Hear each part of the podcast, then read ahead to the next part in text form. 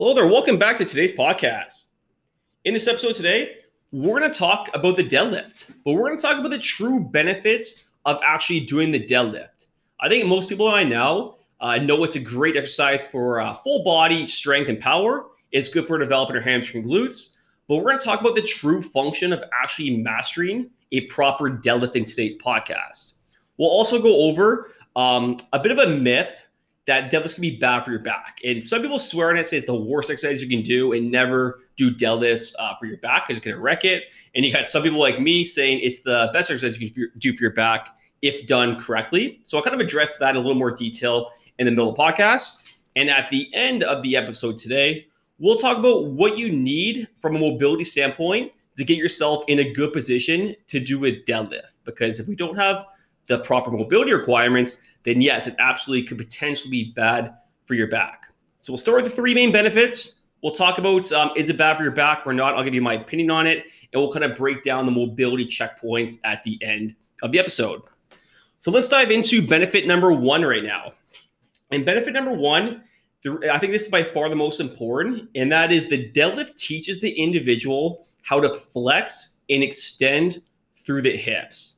Let's talk about quickly what hip flexion extension is before I kind of jump into it more. Hip flexion, think about pushing your hips back. So when you're doing the deadlift, your spine stays stable, you're pushing your hips back, and then when you come back up, you're extending your hips with your glutes. And a lot of people don't know how to flex and extend through their hips. There might be a little bit of hip flexion, there might be a little bit of hip extension, but a lot of those segments kind of come from the spine. And that's something called relative stiffness, where we kind of move at our most flexible area. And for a lot of people, that's going to be easier to just kind of bend the spine, so kind of round the back, and then extend the back coming up. That's a big problem. And the deadlift can really teach an individual to move through our hips via hip flexions. We push hips back on the way down, and then at the, when we come back up via hip extension.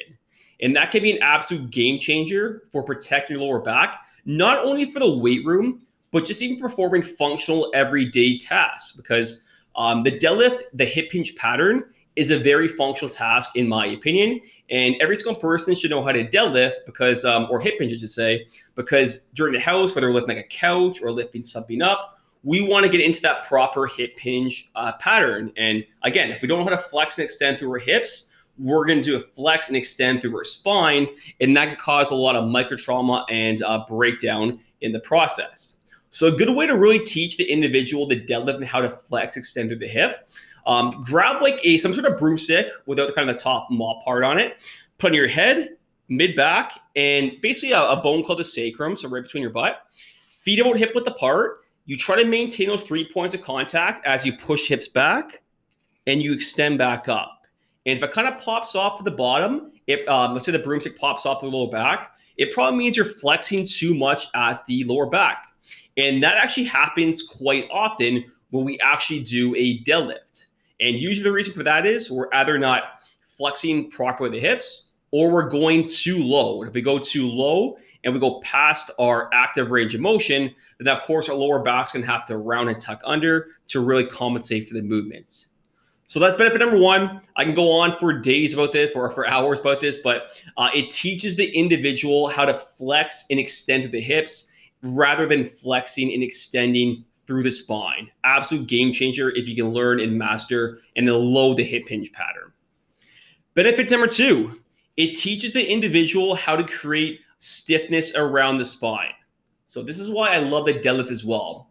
If we're performing any sort of heavy deadlift, you're going to have to create some good stiffness in spine. It's going to you're just not going to be able to lift um, a decent amount of weight if you're not creating 360 degrees of good overall uh, core stiffness. And what I mean core, I mean like everything, kind of muscles that kind of um, go across the spine, protect the spine, even around the hip.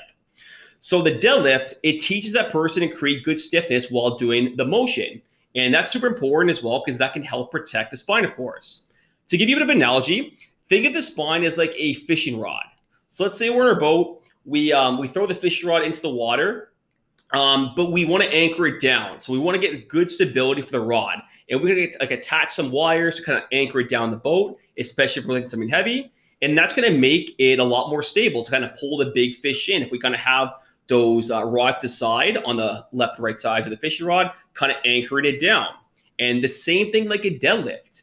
If we have a good 360 degrees of stiffness around the spine, so remember the fishing rod is a spine this example, then that's going to create a lot more stiffness, a lot more stability, and that can really help prevent uh, lower back pain.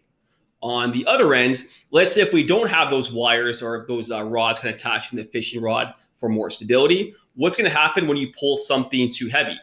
The rod's going to flex, right? It's going to bend. Exact same thing for the deadlift. If we don't have good stiffness around the core, we try to pick up the heavy weight, our back's just going to flex. And then, yes, that can obviously cause a lower back injury.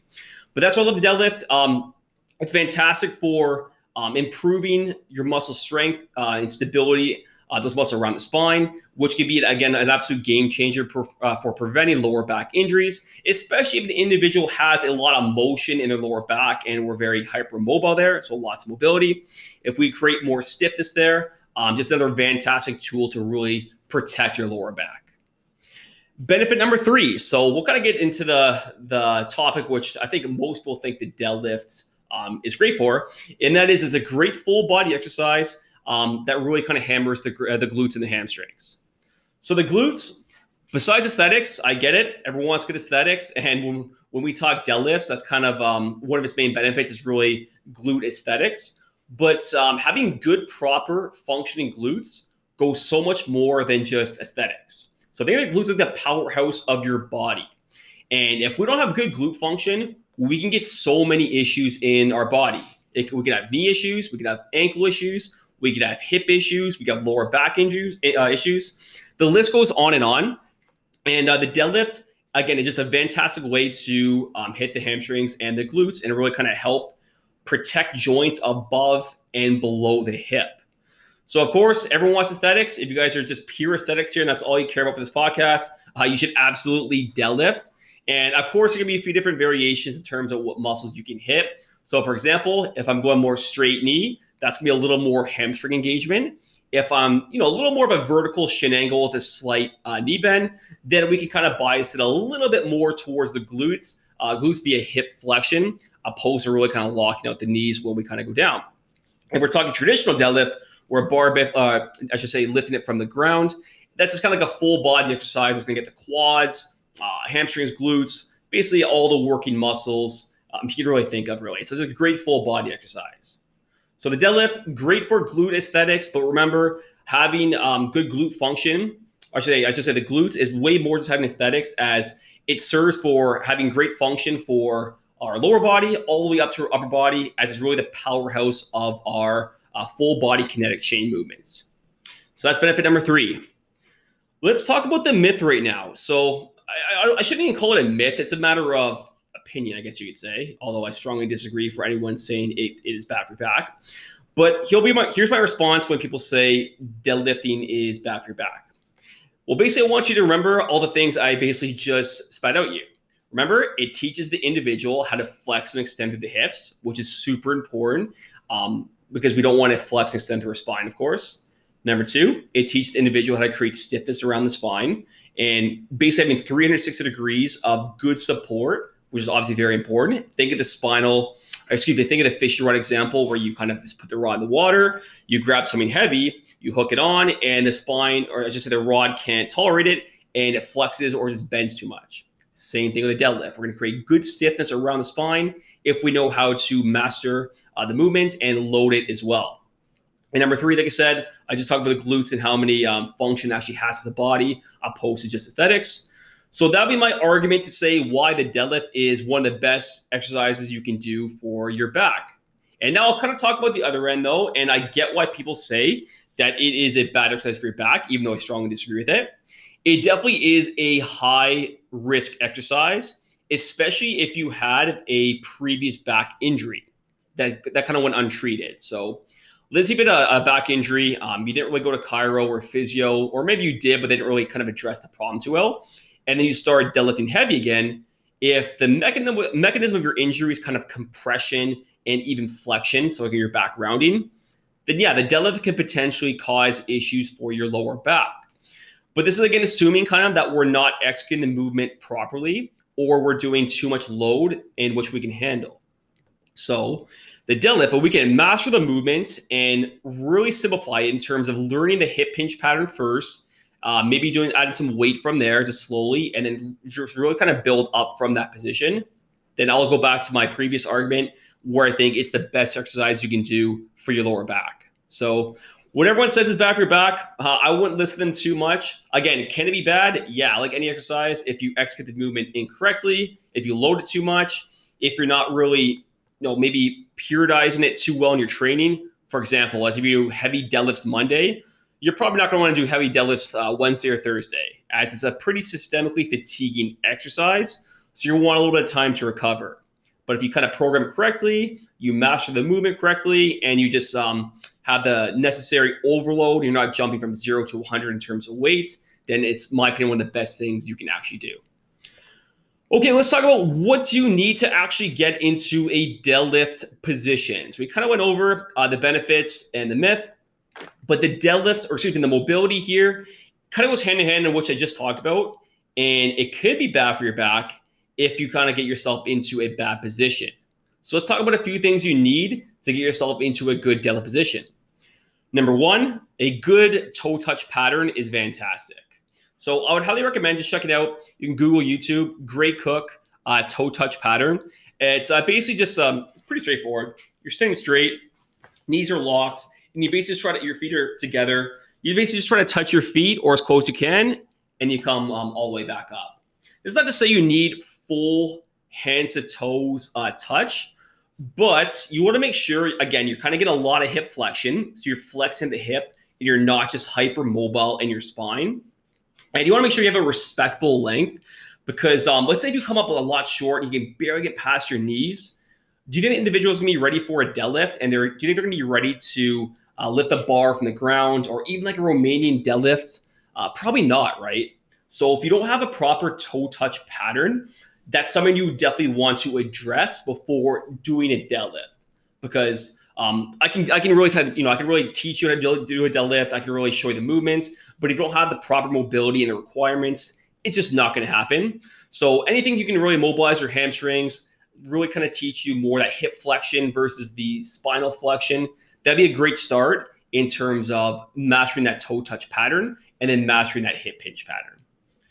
Number two, uh, the anatomy. So believe it or not, uh, some people are going to be at a disadvantage due to their anatomy. So let's say if you have super long legs and it's kind of like medium arms, like they're not really super long, but for really long legs, we're a tall person and we don't really have long arms. You're, that's going to be at a pretty big disadvantage when doing a deadlift, especially if we're talking pulling a deadlift uh, from the floor. Reason being, we're going to need more hip flexion, of course, um, and even a little more thoracic extension if we're going to grab the bar from the ground. And if we don't have that good hip flexion, I hope you guys are kind of following along here. We're going to have to round a bit more that spine, right? So kind of that principle, if we can't flex the hips, we got to flex the spine.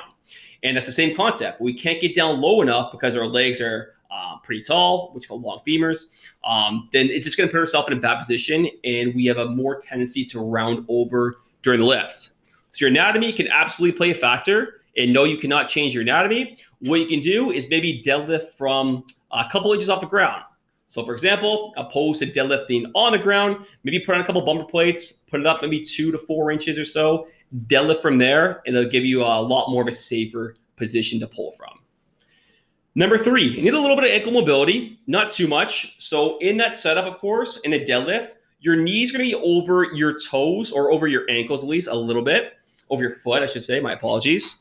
And if you don't have that proper ankle mobility, again, we're gonna have to probably round the lower back. Maybe your knees gonna have to do some sort of funky thing to get into position. But just a little bit of ankle mobility you need to get yourself into a deadlift position. You don't need a ton, but you need a certain amount to execute it properly. Because if you don't have it, chances are you're gonna round over at the spine, and that can cause you to round over even through your mid back.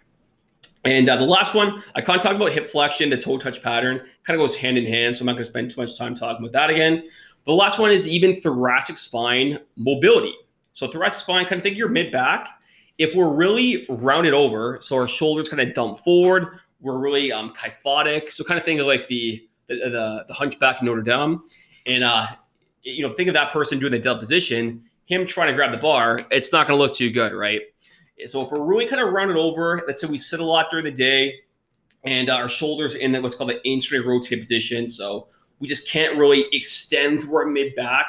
Um, that's going to leave us in a bit of a compromised position when actually doing a deadlift because uh, mid back around, lower back might around, and that can even cause, uh, of course, lower back injuries, but even some sort of shoulder injuries in the process as well because we're just in a bad position when we kind of pull the bar upright.